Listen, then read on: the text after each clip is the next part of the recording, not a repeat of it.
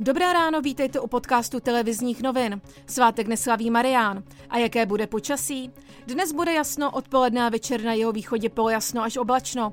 Nejvyšší teploty 4 až 8 stupňů, na horách kolem minus 2 stupňů Celzia. A teď ke zprávám. České republice zemřel třetí člověk nakažený koronavirem. Jednalo se o 71-letou ženu z Pražské všeobecné fakultní nemocnice. Podle ministra zdravotnictví Adama Vojtěcha měla další zdravotní problémy. Česká republika zatím eviduje 1394 lidí nakažených koronavirem. Otestováno bylo kolem 20 tisíc lidí. Prozatím je vyléčeno 10 lidí. Poslanci ve sněmovně včera jednali v legislativní nouzi. V omezeném počtu schválili všechna vládní opatření, která mají pomoct v boji s dopady koronaviru.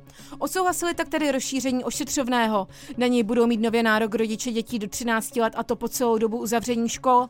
Dále poslanci schválili odpuštění záloh na zdravotním a sociálním pojištění, pozastavení EET, posunutí maturitních zkoušek i zvýšení schodku rozpočtu a to na 200 miliard korun. Na pardubickém letišti v noci přistál velkokapacitní letoun Ruslan.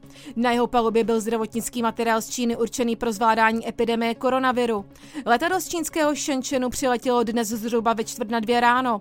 V letounu se nacházelo zhruba 100 tun zdravotnického materiálu. Ten pak vojáci převezli do nedalekého policejního skladu v Opočínku. Do Německa přiletěla v úterý z Itálie skupina osmi pacientů nakažených koronavirem. Premiér Saska tak vyhověl žádosti Itálie, která je pandemii zasažena nejhůř. Německo se tak stalo první evropskou zemí, která přijala nemocné z Itálie. Mladá Boleslav je dalším českým fotbalovým klubem, která se z hráči dohodla na snížení platu kvůli koronaviru.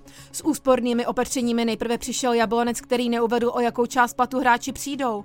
To v Mladé Boleslavi byly konkrétní. Více už jejich manažer komunikace Jiří Koros. Po vzájemné dohodě, na jejímž znění se shodli prezident klubu Josef Dufek, trenér mužstva Josef Weber a kapitán prvoligového týmu Marek Matějovský, budou fotbalisté smluvně vázáni v FK Mladá Boleslav pobírat platy snížené o 20% v příštích šesti kalendářních měsících. Další podrobnosti k reportážím a aktuální zprávy najdete na webu TNCZ.